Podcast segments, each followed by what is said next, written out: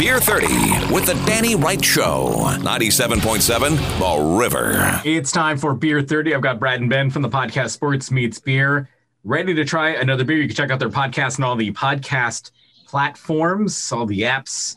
Um, today we have a beer from Calicraft Brewing, and this is Tiki Time Tropical Wheat.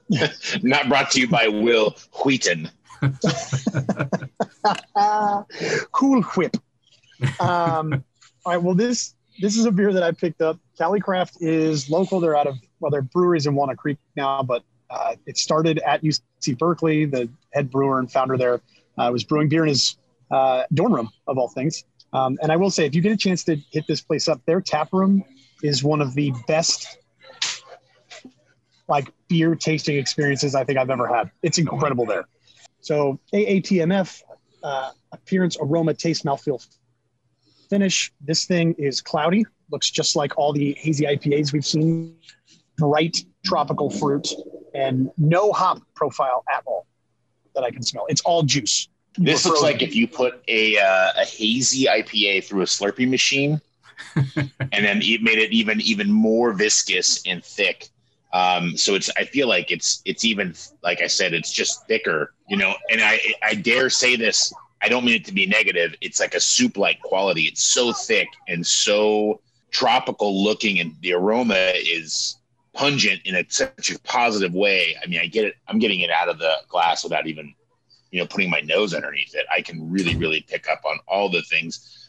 And the thing that I love the most about this is the the tropical fruit as well as orange flavor because really, you know, the orange has been overlooked in a lot of these beers, and it's you know, the last popular beer to have orange in it was Blue Moon, and everyone's over Blue Moon. So this is interesting to have that so passion fruit, orange, and guava is what it says on the can. But when I took a sip, I tasted um, banana.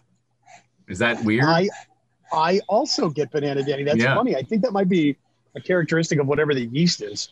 Good. Well, I think that's going to be. That. Well, I think that's going to be more of their wheat backbone. You know, if they hmm. use a Bavarian style uh, uh, wheat, traditional, you know, Munich uh, and a Munich malt, you're going to get some of those Hefeweizen characteristics out of it, which is oftentimes, you know, it's cloying and it's it's clove, it's banana, and it's all those things mixed together. So I can totally see that. And quite honestly, like the orange and banana go really well together uh, in, in a lot of uh, smoothies. I think uh, Jamba Juice has made a career out of that. But for the most part, I don't find it off putting. I think the banana, although subtle, is to me is it's really really smooth and i heard that it helps with cramps so to me it's one of those things that this is a, another health benefit of drinking yes yeah it definitely helps with cramps but it doesn't it's not so good with the old bowel movements it kind of has a tendency to stop you up so the fact that it's subtle here is probably good you yeah, want it's all exactly. about moderation guys it's all about moderation it's really the flavor is there and you know the the more i look at it it definitely has the look of like a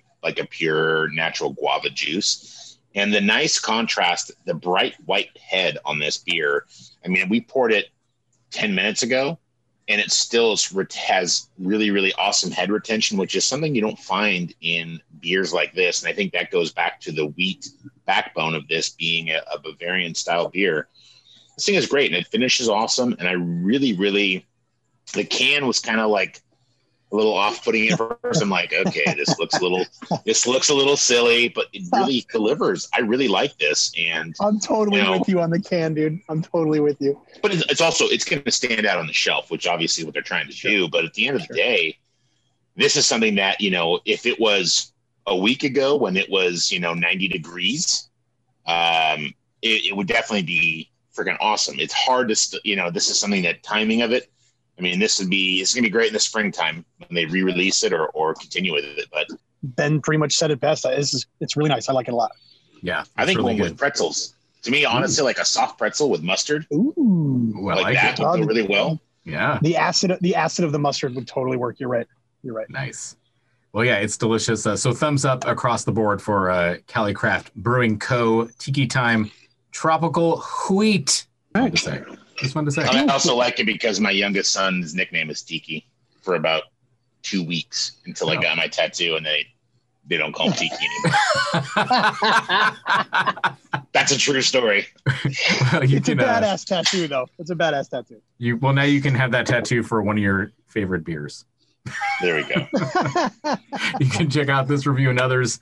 Uh, click on Beer 30 at 977theriver.com or listen on the River app and check out their podcast, Sports Meets Beer, on all the podcasting apps.